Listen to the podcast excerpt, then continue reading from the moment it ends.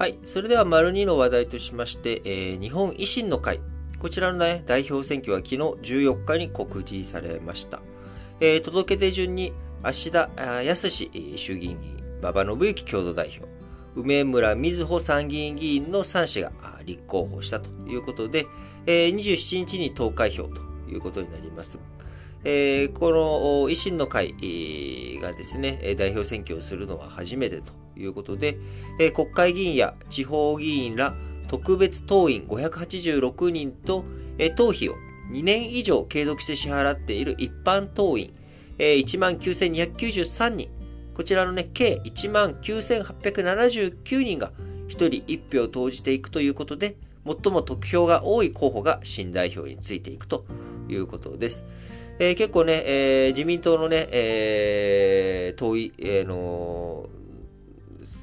とは違って、党費を2年以上継続して支払う人にね、え、投票権があるということなので、え、非常に大きい意味合いがあるだろうなと思います。え、そして、え、今回ね、え、立候補、代表選挙への立候補にあたっては、特別党員30人以上の推薦が必要ということで、えー、推薦人名簿、ホームページで公表されておりますけれども、えー、馬場信之氏が最も多い306人の推薦人を集めたということで、えー、党所属62人の国会議員のうち8割を超す51人が名を連ねたということで、えー、このね、維新の会の説明によりますと、えー、一般党員というものは、特別党員の紹介で入党する人が多いということなので、代表制の投票、特別党員の意向、一定程度受けると見られていることから、あ馬場信之さん、えー、586人の特別党員のうち306人の推薦人を集めたということから、非常にね、えー、優勢優位だというふうに見られています。えー、また、あ松井一郎代表、今のね、えー、大阪市長の松井一郎代表も、馬場信之氏を支持していると、支持を明言しているということから、あの、非常に馬場信之さんが優勢ということになっております。えー、足立さんはですね、えー、地元大阪の地方議員を中心に39人、えー、推薦人を集め、えー、梅村氏は30人、えー、集めて立候補ということになっております。えー、14日、あこのね、3名、えー、大阪市内で揃って街頭演説会に臨んだということで、えー、足立さんはですね、地方重視と党員民主主義の先頭に立ち、えー、まあ、党のね、総裁選挙、代表選挙ということですから、あ党員の、党員民主主義。まあ、初めてそういう言葉聞きましたけれども、党員民主主義の先頭に立ち、維新らしい政党を作っていくと語ったということで、えー、国会議員のほか、都道府県と市町村、市町、市区町村の議員などから、それぞれ共同代表を選んで、重要事項は3社が合同して決める集団指導体制を主張しているということから、あまあ、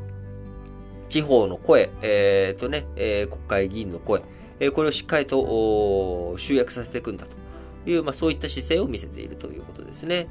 えー、馬場信之さんはですね、えー、これまでやってきた改革は絶対に間違っていない。それに改革を広げ、納税者が納得できる政治を実現したいということから、えー、議員定数の削減など、身を切る改革や既得権益の打破の継承を掲げるということでね、えー、これまで、えー、大阪でね、え維新の会がやってきたこと、これを、え広げていきたい、しっかりとやっていきたいという、まあ、こういった姿勢、えですね。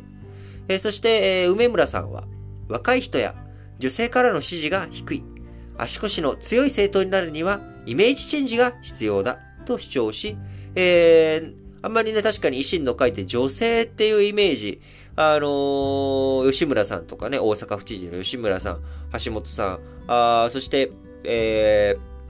ー、あのー、松井現代表というような感じで、やっぱりなんか男性のね、確かにイメージが強いというところがあるので、女性の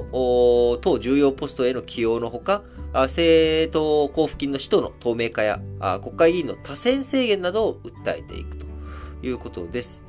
えー、足立さんと馬場さんはですね、どちらも2012年の総選挙、こちらでね、えー、衆議院に当選して、そこから4選、えしているということで、どちらも2人ともね、大阪が選挙区ですね。足立さんは大阪9区、えー、馬場さんは大阪17区ということ。また、梅村さんもですね、えー、2019年の参議院選挙。だから前々回の参議院選挙で、えー、当選した大阪選挙区で当選した参議院議員と